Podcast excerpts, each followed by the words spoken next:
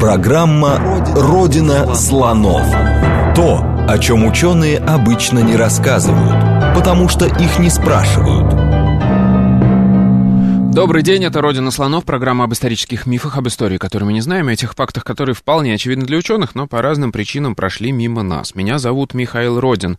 Сегодня у нас достаточно редкая программа, сегодня мы будем говорить о 20 веке, в который я лично предпочитаю не лезть по разным причинам, а, но, тем не менее, встречаются интересные сюжеты и встречаются люди, которые их интересно и объективно рассказывают, поэтому иногда можно и 20 веком побаловаться, что называется. Говорить мы сегодня будем о о тяжелом периоде для нашей страны, о времени, когда ее приходилось восстанавливать после разрухи Первой мировой и гражданской войны, и том времени, когда еще и наложилась необходимость проводить индустриализацию, чтобы не отстать от всех и чтобы хоть как-то соответствовать, что называется, вызовам времени. Да плюс еще и политическая обстановка, внешнеполитическая, не самая была благоприятная, скажем так, это стандартная формулировка в кольце врагов, что называется, находилось советское государство. И вот мы сегодня будем выяснять, э, как, за счет чего, в общем, удалось э, эту индустриализацию провести и где были найдены на нее деньги. Рассказывать нам про это будет доктор исторических наук, профессор русской истории Университета Южной Каролины Елена Елена Александровна Сокина. Добрый день. Здравствуйте, дорогие слушатели и читатели. Да, мы э, будем говорить, наверное, в основном о сюжетах, которые изложены в вашей книге, которая не так давно вышла, «Алхимия советской индустриализации». Да, действительно, совсем недавно э, в издательстве НЛО вышла книга «Алхимия советской индустриализации. Время Тарксина». А, это серия «Что такое Россия?», серия популярная, доступная для всех, э, хорошо иллюстрированная и написана хорошим, популярным но в то же время основана на научных исследованиях. Давайте разбираться в причинах. Э, мы сегодня будем говорить о торксине в первую очередь, да, об этом э, инструменте, который был придуман советской властью для того, чтобы найти, добыть деньги на индустриализацию. Вот алхимия даже, советская индустриализация. Объясним, почему потом. Давайте сначала о причинах все-таки говорить. Почему возникла такая большая проблема с, с деньгами? Как это а, в декабре я была уже в этой студии, и тогда мы говорили о моей э, предыдущей книге э, «Небесная голубизна ангельских одежд» судьба произведения древнерусской живописи 20-30-е годы. Речь шла о продаже произведений искусства, в данном случае о продаже э, произведений религиозного искусства, икон, о продаже в 30-е годы икон за границу, чтобы финансировать индустриализацию. Сегодня, по сути дела, мы продолжаем ту же самую тематику, потому что так же, как и продажа произведений искусства, Тарксин стал одним из главных э, э, валютных источников финансирования советской индустриализации. А вопрос э, встает о том, почему э, советское руководство оказалось в таком положении, что нужно было искать валюту и золото. Ведь известно, что Российская империя была богатым государством. Э, золотой запас Российской империи накануне Первой мировой войны равнялся 1,7 миллиардов золотых рублей. По мнению одних специалистов, это был самый большой золотой запас центральных банков мира. По мнению других, э, этот запас уступал только запасу Франции, Банку Франции. Конечно, часть этого золота э, была потеряна или украдена, или продана еще до того, как большевики пришли к власти, во время Первой мировой войны, сначала царским правительством, а затем в период гражданской войны, а, когда золото Российской империи кочевала из рук в руки и даже попала в распоряжение Колчака. То есть в, в, вот в перипетии гражданской войны потеряли часть этого золотовалютного запаса, примерно 240 миллионов золотых рублей. Но, тем не менее, э, в руках у большевиков оказался значительный э, фонд золотовалютный после того, как гражданская была война победоносно закончена для них. В их руках оставалось еще порядка 1 миллиарда золотых рублей, включая, между прочим, и золотой запас запас Румынии, который был передан на хранение в Кремль еще до начала мировой войны. Он также э, оказался э, э, в Гохране, в запасниках, в золотовалютной казне э, советского государства. Однако вот этот огромный фактически золотовалютный запас, который был в распоряжении советского руководства после окончания гражданской войны, уже к началу 20-х годов был весь истрачен. На 1 февраля 22 года по э, э, специальному распоряжению Ленина была проведена проверка золотовалютных ресурсов, и проверка показала, что наличных золотовалютных запасов, включая и запас, золотовалютный запас Румынии, было всего 200, около 218 миллионов золотых рублей. При этом долговые обязательства по выплатам в валюте и золоте тоже примерно достигали этой же цифры, поэтому некоторые исследователи считают, что э, фактически золотовалютный запас уже к началу 20-х годов был негативный, то есть фактически ничего не оставалось. Если выплатить долги, то и казна оставалась пустой. К концу 20-х годов, когда началась индустриализация, она началась в 1928 году, это был первый год первой пятилетки, э, золотовалютный запас фактически не вырос. Э, потому что источники, источники его пополнения были очень ограничены. Одним из основных источников э, пополнения золотовалютного запаса могла бы быть золотодобыча, э, но в годы гражданской войны она развалилась. Если в 13 году, до начала Первой мировой войны, вот в 13 году было добыто около 60 тонн чистого золота, то 2021-2022 году, на конец гражданской войны, всего только 8 тонн, а на начало индустриализации 28-29 хозяйственный год только 24 тонны. Поэтому э, промышленная золотодобыча не могла обеспечить валютных потребностей индустриализации. Этого было недостаточно. Еще только предстояло строить настоящую советскую э, э, золотодобычу индустрии. И советское руководство приступило к строительству этой отрасли только в 1927 году, когда Сталин призвал к себе Серебровского, большевика Ленинской гвардии, и направил его в Соединенные Штаты Америки изучать, как работают прииски в США, и как они финансируются, и, и все другие экономические вопросы. Так что ну, золотодобычу предстояло еще налаживать, а индустриализация не могла ждать. Когда советское руководство начало индустриализацию, главный расчет и главная надежда была на сельскохозяйственный экспорт. Россия была сельскохозяйственной, крестьянской страной, эм, основных, основных из, э, основным экспортером, одним из основных экспортеров сельскохозяйственной продукции и сырья, эм, э, Поэтому это был действительно это вот был продукт, за который можно было получить валюту и золото на Западе. Э, и когда индустриализация началась в 28 году, Состояние мирового рынка, э, казалось бы, благоприятствовало вот этой стратегии, но э, осенью 1929 года, как известно, после краха на Нью-Йоркской бирже начался мировой кризис, а затем затяжная Великая депрессия на Западе, э, мировые цены на сельскохозяйственное сырье и продовольствие очень резко упали, в то время как э, цены на промышленное оборудование значительно выросли.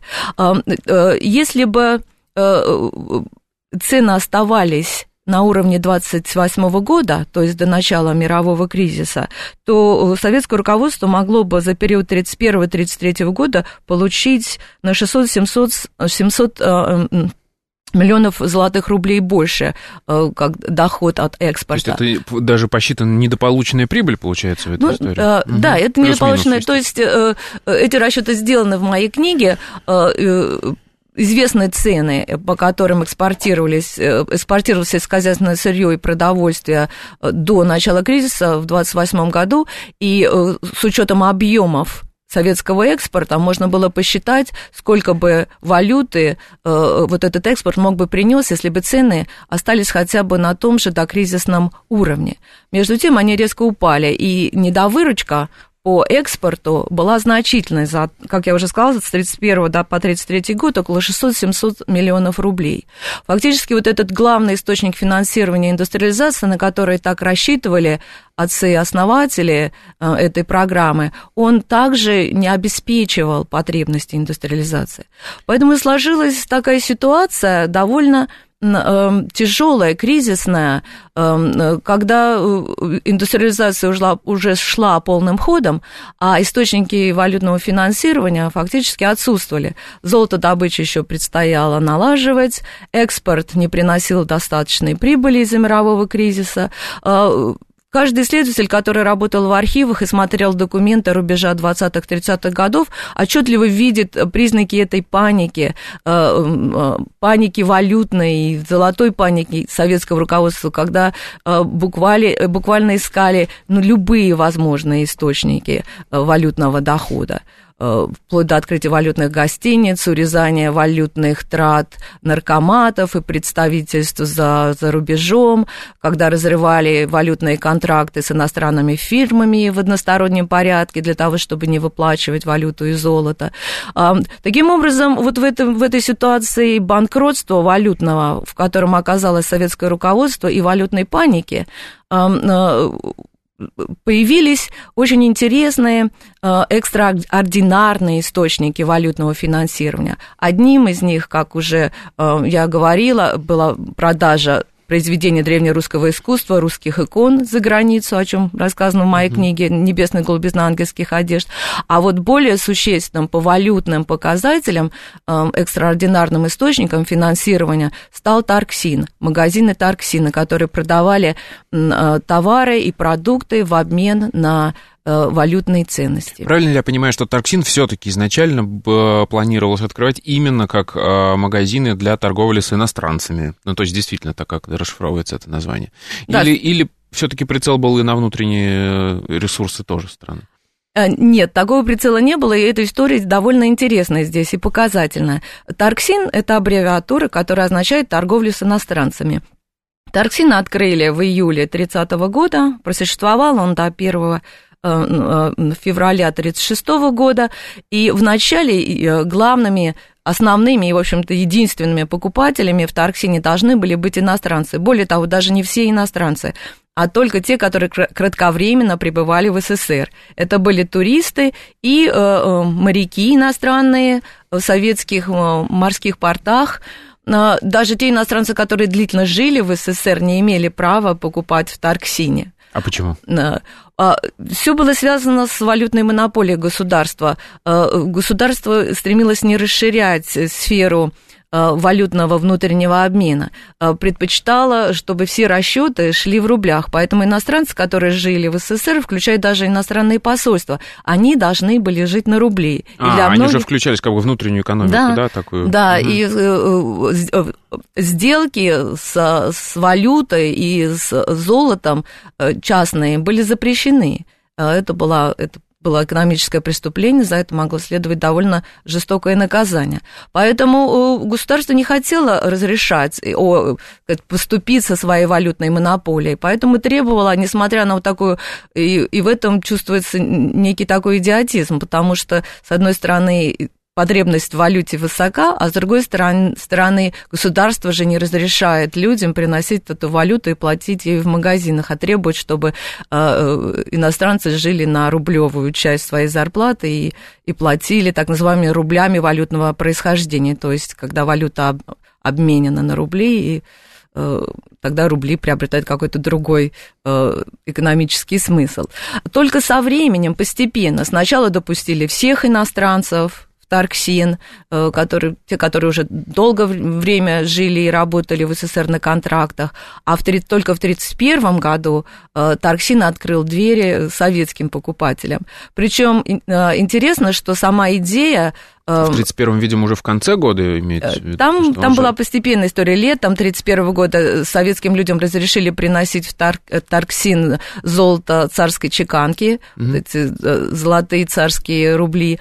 А затем разрешили переводить иностранные валютные переводы на адрес Тарксина, в счет уплаты за товары. А вот уже в самом конце 1931 года это было революционное решение, которое, собственно, и сделало Тарксин, полностью изменило его облик и его значение. Это было разрешение советским гражданам приносить в Тарксин так называемое бытовое золото включая самые простые украшения, э, цепочки, нательные крестики, кольца, сережки, э, золотые медали, всевозможные другие украшения, э, плюс предметы, сделанные из золота. Ну, до этого бытовые. мы еще поговорим об этом подробно, когда дойдем. Я вот хотел бы вот уточнить в этот, на этом этапе. А, правильно ли я понимаю, что если в основном собирались торговать с иностранцами, то, скорее всего, предлагали что-то, ну, какие-то элитарные дорогие товары, которые могли, собственно, заинтересовать этих иностранцев, которые в краткосрочной поездке в Россию. Да, действительно, вот это, как бы сказать, предыстория Тарксина, когда Тарксина обслуживал только иностранцев, это совершенно отдельный такой небольшой сюжет. Э, я бы сказала, это было внутриутробное развитие Тарксина. Он совершенно был незначительным в это время. Несколько магазинов, которые предлагали сувениры, меха. Там были и э, простые товары, которые нужны были бы иностранцам, которые долго жили в СССР. Вот, например, я нашла э, карточку карточку покупательницы Тарксина, американку, карточка этой американки, где было написано, что она купила скатерть в Тарксине и грелку. Э, в то время в Советском Союзе даже самые простые бытовые предметы могли быть э, дефицитом, а Тарксин их предлагал. Поэтому не стоит считать, что Тарксин предлагал э, только роскошь или только какие-то деликатесы. Там были и простые бытовые предметы, которые кстати сказать, в то время ценились на, на вес золота. Может быть, без мехов можно было бы прожить, а вот без грелки возможно, было бы сложно в неотапливаемой квартире. А, таким образом, вот этот э, начальный период Тарксина, он очень, он очень незначительный. Э, Тарксин стал Тарксином и действительно превратился в эту огромную, огромную империю, страну Тарксинию только после того, как советское руководство разрешило советским людям покупать в Тарксине.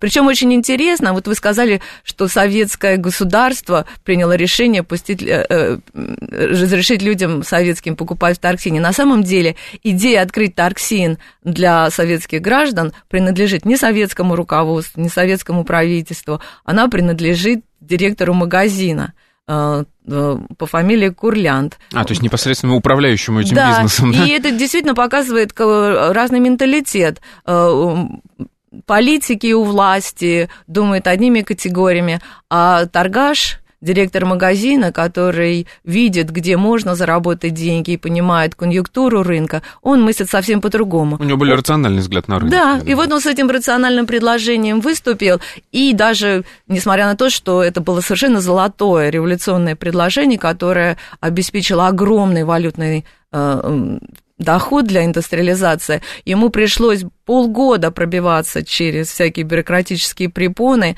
для того, чтобы это свое рационализаторское предложение пробить. Хорошо, и э, как тогда э, это все происходило? То есть э, после того, я так понимаю, это большая организационная работа. Ведь вы говорите про империю, там что-то полторы, что ли, тысячи магазинов или что-то около того. Это же нужно было все сделать, организовать. Как это было сделано? Чьими силами? Это было сделано э, постепенно. Значит, в конце 1931 года э, советским людям разрешили приносить бытовое золото в Тарксин, и с этого момента начинает развиваться торговая сеть Тарксина. А, э, были э, посланы в регионы торговые агенты, которые приходили, приезжали на местность совершенно в разные уголки Советского Союза, потому что Тарксин, вот эти полторы тысячи магазинов, которые существовали в период расцвета Тарксина, они существовали по всей стране, от Москвы до самых до, до окраин, с южных гор до северных морей, от западной границы до Тихого океана, от Мурманска до Душанбе, везде были Тарксины. А, значит, вот эти эти агенты приезжали. А, в первую очередь они, конечно, шли в отделение АГПУ для того, чтобы узнать о состоянии валютном этого региона. Есть ли у людей накопления золотовалютные, есть ли что-то в этом регионе собрать.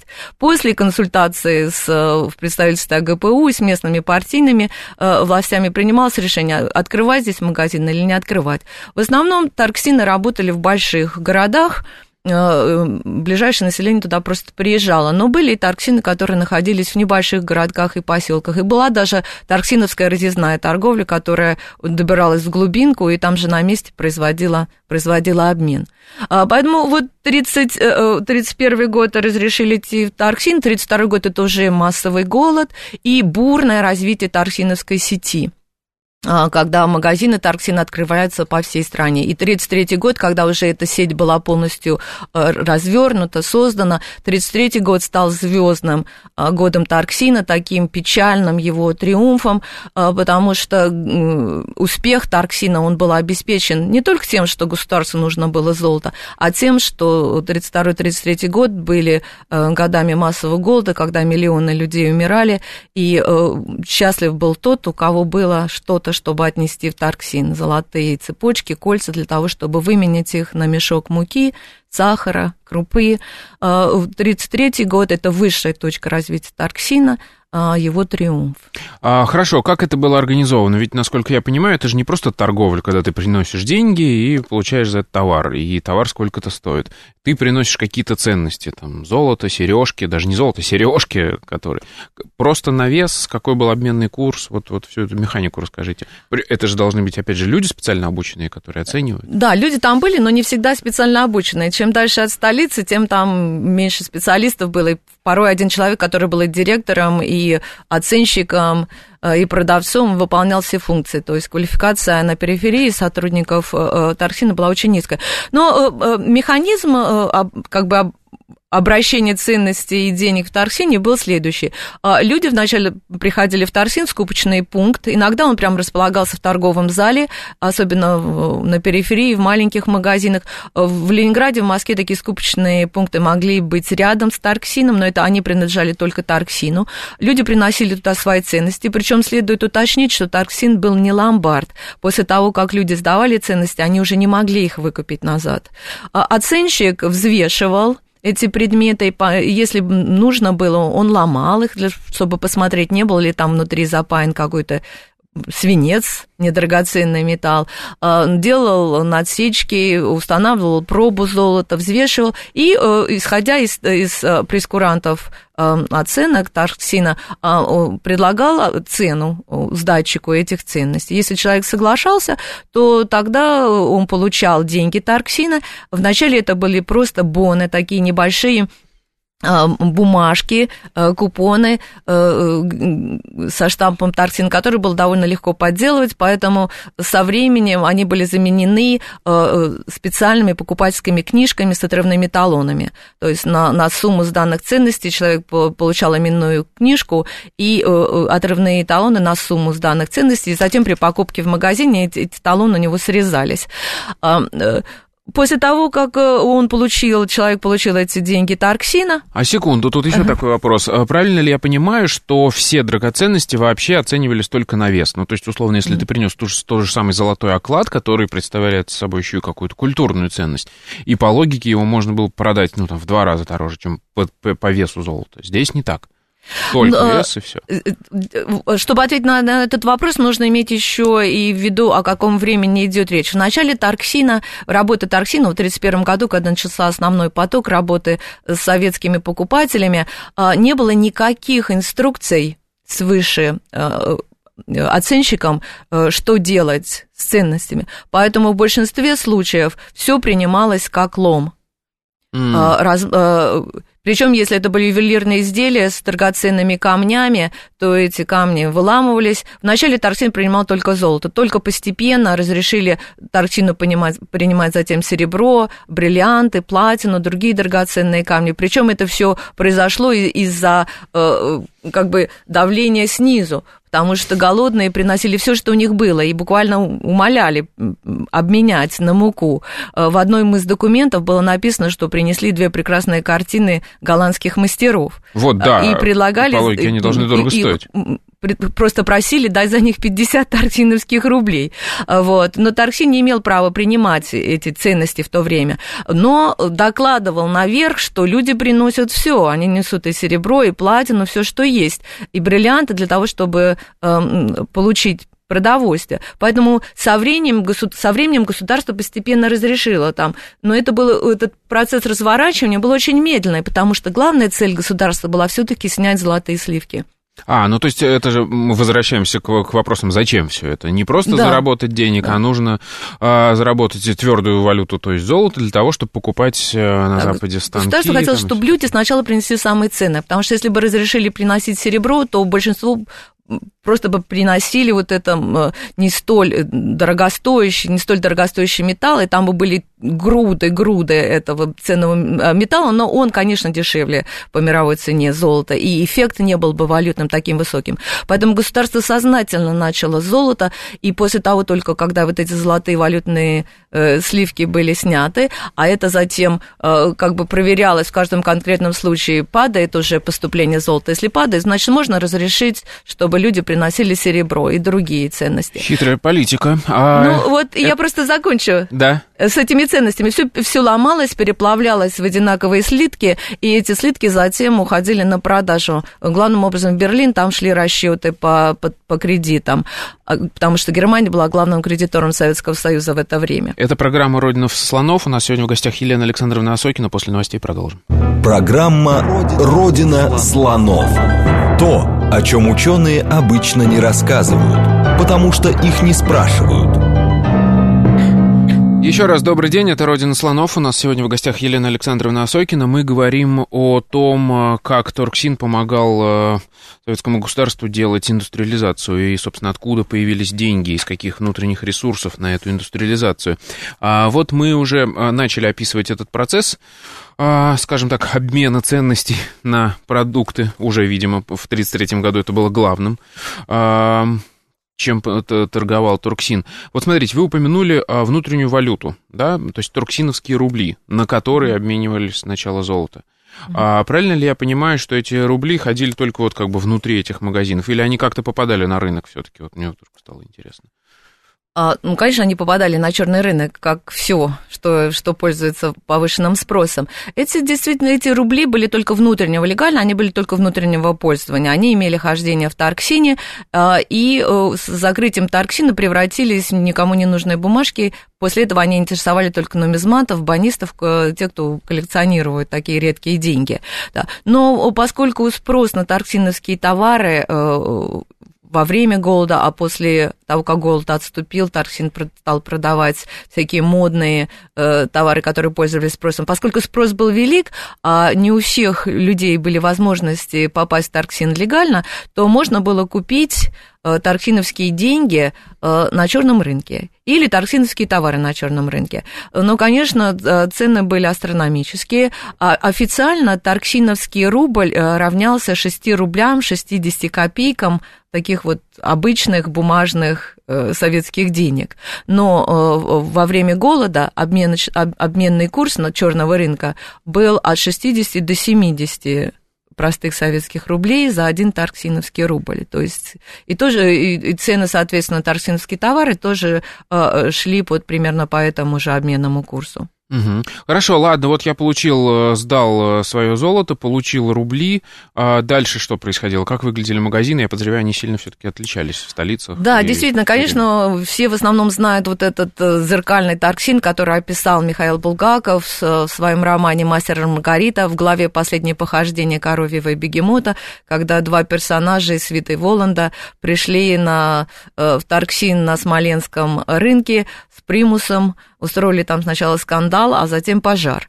А, Булгаков описывает этот магазин как совершенно блистательный магазин, где были пирамиды из мандаринов, шоколад, лососина, э, такая отборная керченская сельдь, Уходящий в прекрасное отделение ткани, ткани и там обувное отделение. Да, такие магазины действительно были. И были торксины, которые а, специально обеспечивали дипломатов, и были прекрасные магазины, которые были открыты для всех в крупных городах, как в Москве, например, в Ленинграде, ну, для всех, у кого была валюта и ценности, ну, то есть неважно, иностранцы или советские граждане. Но э, все таки большинство магазинов торксина были совершенно другие другие. И вот после 1931 года, когда торговая сеть Торксина начала очень быстро расти из-за того, что э, из-за массового голода, что был большой, большой спрос на вот продовольствие, и прежде всего на муку, крупу, сахар, то вот эти торксинские магазины, которые обеспечивали спрос вот этого массы населения, они были совершенно другие. Э, это были антиподы. Тарксин в Москве, тот же на, на Смоленском рынке, и Тарксин даже, прямо скажем, в Харькове даже, или в Смоленской области. В большинстве своих случаев это были совершенно непритязательные э, небольшие магазины, или более того, даже какие-то полуразвалившиеся помещения, грязные порой, э, э, с огромными очередями и давками. Есть очень редкие уникальные фотографии, которые э, показывают Тарксин в Харькове в 1933 году. Небольшое здание магазина, и вокруг него огромная толпа людей. Это очередь за хлебом в Тарксин. Э, во время в 1933 году из всех товаров доля продовольствия из всех товаров, которые продал Тарксин, составляла 80%. И э, главный спрос был на хлебную группу. Хлебная группа составляла 60% вот в числе этих 80% продовольственных товаров. Фактически Тарксин вот в это время превратился в философский камень, э, который оборачивал обычные товары, муку, крупу, сахар, в валюту и золото. Но для этого они должны были стать монополистами. Правильно ли я понимаю, что остальной весь рынок, скажем так, изобилием не отличался? В этот да, необходимо сказать, я вчера выступала на книжной, на книжном фестивале Красной площади, и один из слушателей мне совсем задал, задал мне резонный вопрос, а почему вы не сказали, а что было вокруг Торсина, почему, собственно, нельзя было где-то еще что-то купить. Поэтому исправляю эту ошибку, и сейчас э, отвечаю на этот вопрос. Э, официально с 1931 года э, в Советском Союзе была введена карточная система.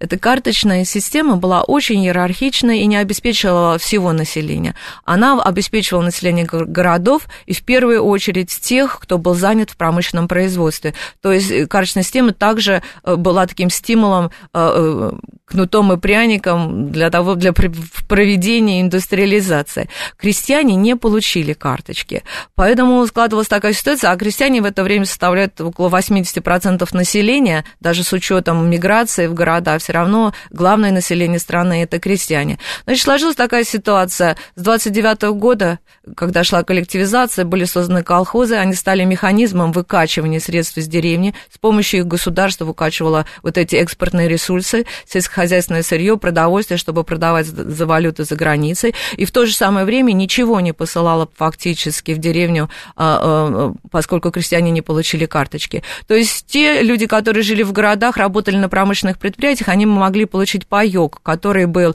хотя, может быть, и таким неделикатесным, и ничего там, никаких изысков не было, но там в пайке был хлеб, и сахар, крупа, и, главное, он был очень дешевый. А, э, кроме пайка и тарксина, можно было еще пойти, пойти покупать на, на рынке, а, крестьянском так называемом колхозном рынке или черном рынке, но цены там были совершенно астрономические. И еще один вид торговли, который существовал, были государственные коммерческие магазины, которые открылись в 29 году и вначале продавали только сахар но затем стали продавать другие э, продукты. В коммерческих магазинах можно было расплачиваться простыми рублями, но цены там были тоже очень высоки. И э, так же, как и э, в поле позднее советское время все равно там вводились нормы продажи, нормы продажи в одни руки. Поэтому, собственно, спектр возможностей был очень невелик. Если ты не получил карточки, ты не можешь получать паек. И все, что все опции, которые у тебя есть, это либо черный рынок с огромными ценами, либо коммерческий магазин, где очень ограничен ассортимент и не, обесп... ну, не гарантированный ассортимент, либо идти в торксин, и в этом случае нужно нести ценность области. Угу. Хорошо, и Тарксин, он как-то менялся в, с течением времени, ну, я имею в виду во время голода, да, во что он превратился и после этого, как это все?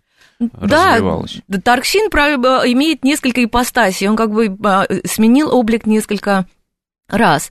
А, вот эта предыстория Тарксина, когда Тарксин был иностранный, только для иностранцев и совершенно никакой важной роли не играл. А, затем а, с приходом советского покупателя в Тарксин и с начала массового голода Тарксин стал крестьянским. А, перефразируя вот э, ту а, фразу из лозунга «Великий перелом», которая существовала в сталинское время и обозначала момент, когда, по мнению советского руководства, крестьянин массово пошел в Тарксин, можно сказать, что 32-33 год это был коренной перелом в истории Тарксина, когда крестьянин массово пошел в Тарксин. Э, крестьяне, которые растили зерно и скот, э, оставались как сапожник без сапог, они оставались без всего этого в результате государственных заготовок, которые росли, несмотря на даже на неурожаи и вынуждены были нести ценности, те нехитрые ценности, которые у них были в обмен на ту же муку и ту же крупу.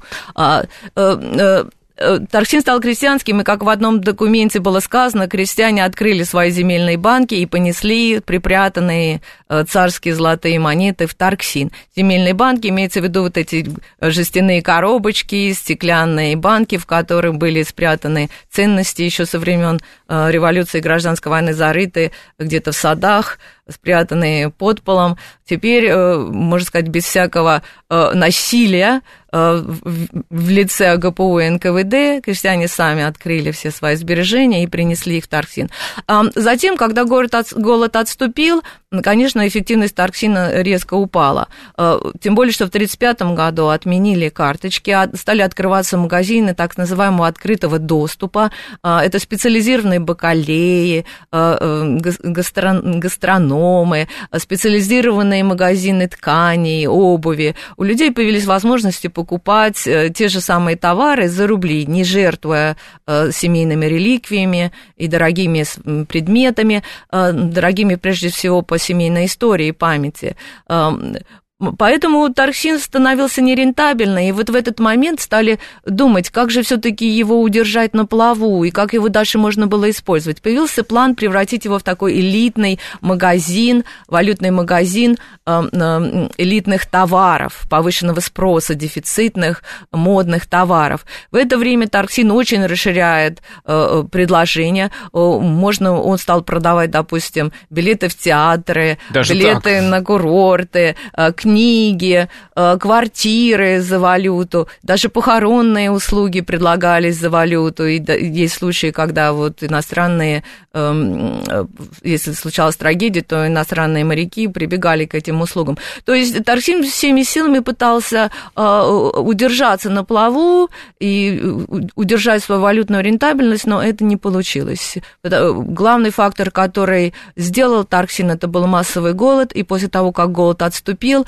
эффективность Тарксина валютная стала падать. Если потом будет время, мы скажем, что э, не только экономические причины вот, снижения валютной эффективности Тарксина, его убыточность послужили причиной его закрытия, но были еще идеологические причины, почему советское руководство закрыло Тарксин. Вот. Но я хочу просто сказать, вот, чтобы показать вот, э, вот этот трагический момент в истории Тарксина, 1933 год.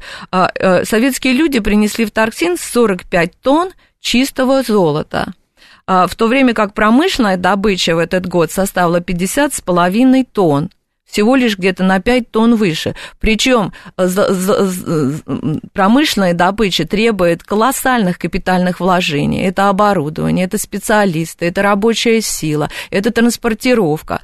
А в то время как торксиновское золото обходилось государству очень дешево, что нужно открыть было лавку, посадить туда оценщика с весами и продавца, и завозить товары. И вот и все капиталовложения. Потому, поэтому стоимость торксиновского золота была очень низкая. Значит, 45 тонн чистого золота только в 1933 год. А, э, нужно сказать, что Дальстрой, это гулаговская золотодобыча, которая использовала труд заключенных, Дальстрой начал работать в 1932 году только. В 1933 году он дал меньше тонны. Только э, э, где-то 0,5 8 тонн. Но, я так понимаю, здесь же дело не только в цифрах вот этих просто валовой, что называется, количество золота, которое принесли. Там же объясните, почему вы называете Тарксин философским камнем. Там еще и угу. интересно, как потом они... Ну, то есть норма выраб... Э, прибыли была высокая, насколько я понимаю. Да, конечно, валютная эффективность была очень высокая. А, ну, прежде всего, следует сказать, что для государства, конечно, главное значение было Тарксина именно вот в тоннах золота. То, что они хотели. А, но для людей это была возможность пережить тяжелое время и выжить. Они ну, продавали его, э, покупали, точнее, дешево, насколько я понимаю, а продавали потом. Вот про историю. Да, да. Ну, э, как я уже сказала, торсин стал философским камнем, и вот название мы к алхимия, советская индустриализация. Вот где был этот механизм, э, который позволил государству наварить э, такое значительное количество э, валютных, валютных ценностей? Позже я скажу окончательные цифры, то, что торсин обеспечил для индустриализации. Механизм был, был такой, он был как бы двух уровней.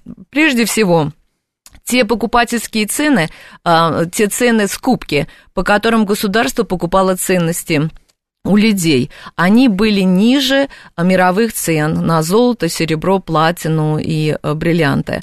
А, золо, сдатчики золота, они еще были в более выгодном положении, потому что государство прежде всего было заинтересовано в сдаче золота, и цены на золото были формально, официально э, э, рубль 29 копеек за 1 грамм чистого золота. Это был как бы формальный рублевый эквивалент мировой цены на золото. Но затем, с 1934 года, мировая цена на золото повысилась, но цены в Тарксине остались прежние.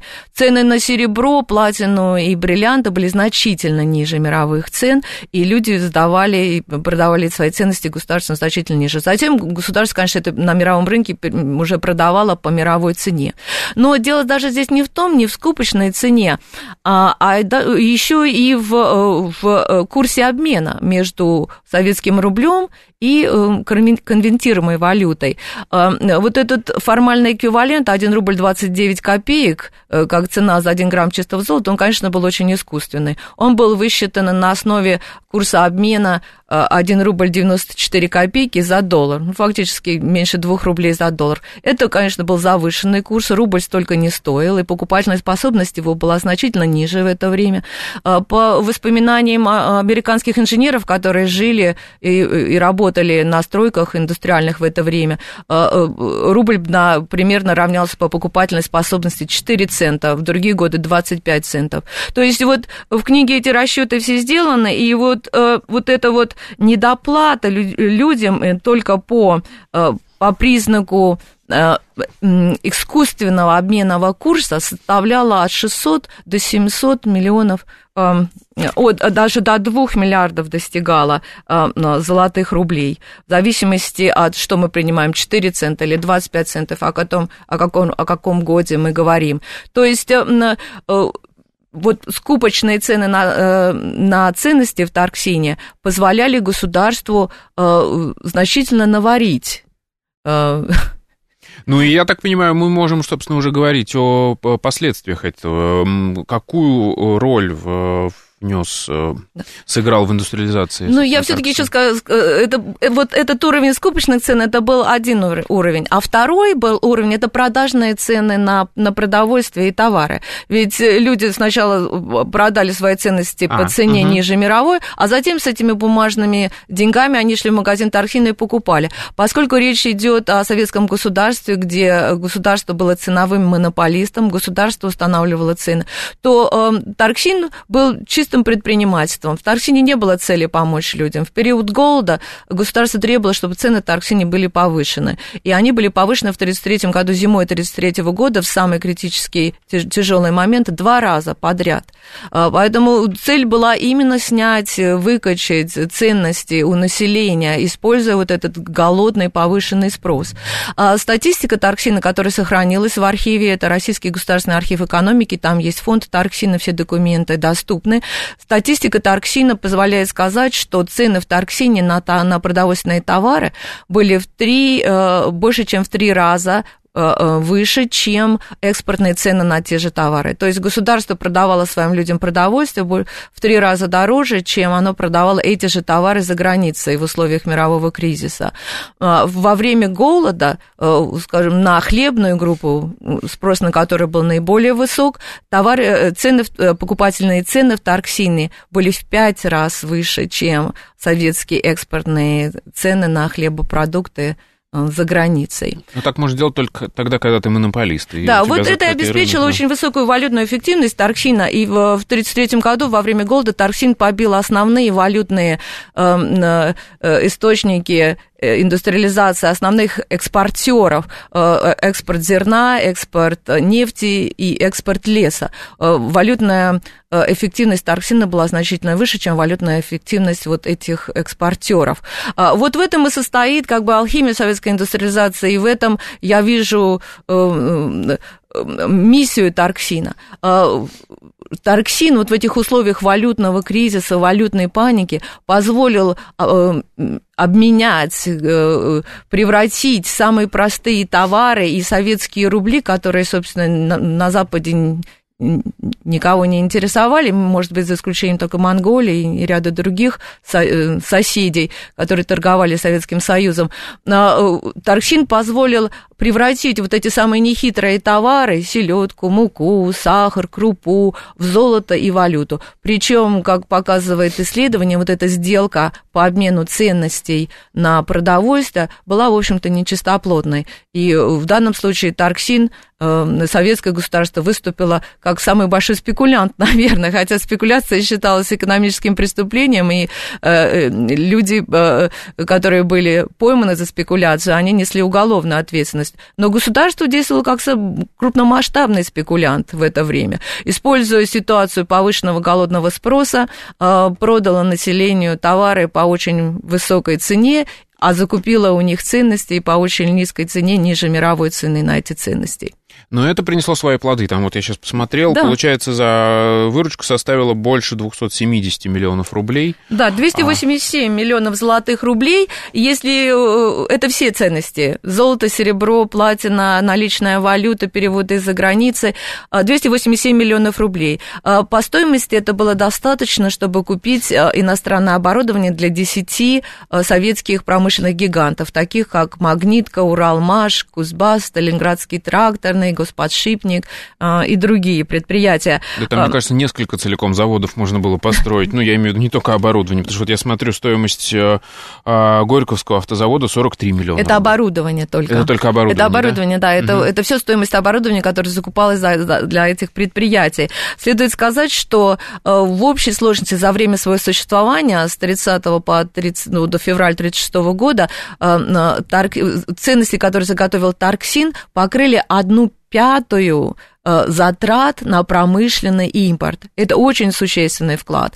А вот период голода, если мы только посмотрим на 33 год, 32-33, то Тарксин э, покрыл одну треть расходов на импорт промышленного, э, э, на одну треть промышленного импорта. То есть, если, когда мы говорили о продаже ценностей за границу из Эрмитажа, э, из Третьяковской галереи, из исторического музея, то как ущерб говоря, был да. нанесен большой художественный, культурный, культурный и художественным да. коллекциям был огромный ущерб, а финансовый эффект был очень низкий. А, в общей сложности только около 40 миллионов по подсчетам Бубнова в то время приблизительно миллионов золотых рублей, то Тарксин дал 287 миллионов. А, при этом, конечно, многие были художественные ценности, которые были переплавлены в Тарксине и были навсегда потеряны, но основная масса ценностей Тарксина – это самые непритязательные а, предметы, бытовые и личные предметы. Конечно, они были дороги людям, как память о, о, о их прадедах и родителях, э, но с точки зрения художественного, э, с точки зрения искусствоведческой, они в большинстве своем, своем не представляли интереса. Поэтому э, если сравнивать экспорт ценностей с, с доходами от Тарксина, то видим, что Тарксин был очень успешным, хотя и циничным а, предприятием, и в данном случае государство выступило как э, крупномасштабный предприниматель, что как бы заставляет нас по-новому взглянуть на советскую экономику и сказать, что, ну да, конечно, она отличалась от западной соотношением рынка и плана, что это была плановая экономика, но рынок там присутствовал, там же присутствовало и предпринимательство, и рынок там был не только черный рынок, который существовал везде, и каждый человек в той или иной мере поучаствовал в работе черного рынка, но мы видим, что и рынок, такая вот предпринимательская деятельность, она развивалась и самим государством. И Тарксин представляет нам один из таких э, очень интересных примеров Причем этой изобретательно развивалась, то менялась под потребности рынка в каждый раз. Мы говорим же про несколько этих этапов развития Тарксина. А какова была судьба, судьба, судьба сети? Она же была закрыта в 1936 году. Что случилось? Это же, ну, это же много магазинов, это большой штат. Что, как это все? эвакуировалась? А, а, ну, в магазин, многие магазины, которые были небольшие, такие какие-то киоски, которые на рынках работали, или какие-то небольшие магазинчики, они просто закрылись. Эм, а, а большие магазины, они перешли э, в наркомат торговли и продолжали, продолжали уже действовать как невалютные магазины. Вот, скажем, тот булгаковский магазин, который он описал в своем романе, он же до сих пор продуктовый магазин. Он так и действует да. как магазин. Там не открыли музей э, Тарксина, и там не заселили туда людей. Э, просто эти, эти здания, которые изначально были магазинами, пережили свой тарксиновский период, и вот затем вернулись э, к рублевой торговле, к невалютной торговле. А вот мне интересно, были ли какие-нибудь социальные последствия у Тарксина? Я имею в виду, что это же, ну, человек, который там работает, он, он ну, к нему по-другому относится, не так, как э, к своему соседу. А это коррупция наверняка, это какая-то социальная напряженка. Ну да, здесь, конечно, очень много интересных сюжетов с точки зрения. Конечно, э, э, статус тарксиновских работников социальный был очень высок, и они сами себя так ощущали. Во-первых, они работали с валютным товаром, э, с валютными ценами. Кроме того, у них был доступ к дефицитным товарам, то они могли там себе что-то каким-то образом украсть. И там много было разных хищений, и много, были случаи, как когда даже директоров э, и э, эм, управляющих целыми отделениями Тарксина э, арестовывали за хищение. А, но эм, здесь еще следует сказать, что и статус покупателей в Тарксине тоже был очень интересный. Дело в том, что не только Тарксин ведь заготавливал валюту, но ОГПУ и НКВД. У них были свои валютные планы, которые нужно было выполнять. А выполняли, как мы знаем, они с помощью силы конфискации. Тарксин же заготавливал э, практически добровольно, люди сами туда несли, потому что голод их заставлял. Поэтому ГПУ э, использовал Торсин как такую лакмусовую бумажку. Они отслеживали или получали информацию о держателях золота и валюты, крупных держателях, иногда даже не очень крупных. Арестовывали их, могли прям даже в магазине, изымали продукты, приходили на дом, устраивали обыск и конфисковывали. Побочная функция, да, такая, скрылась под конец программы. Хорошо, спасибо вам большое. Это была программа «Родина слонов». У нас сегодня в гостях была Елена Александровна Осокина. До новых встреч. Пока.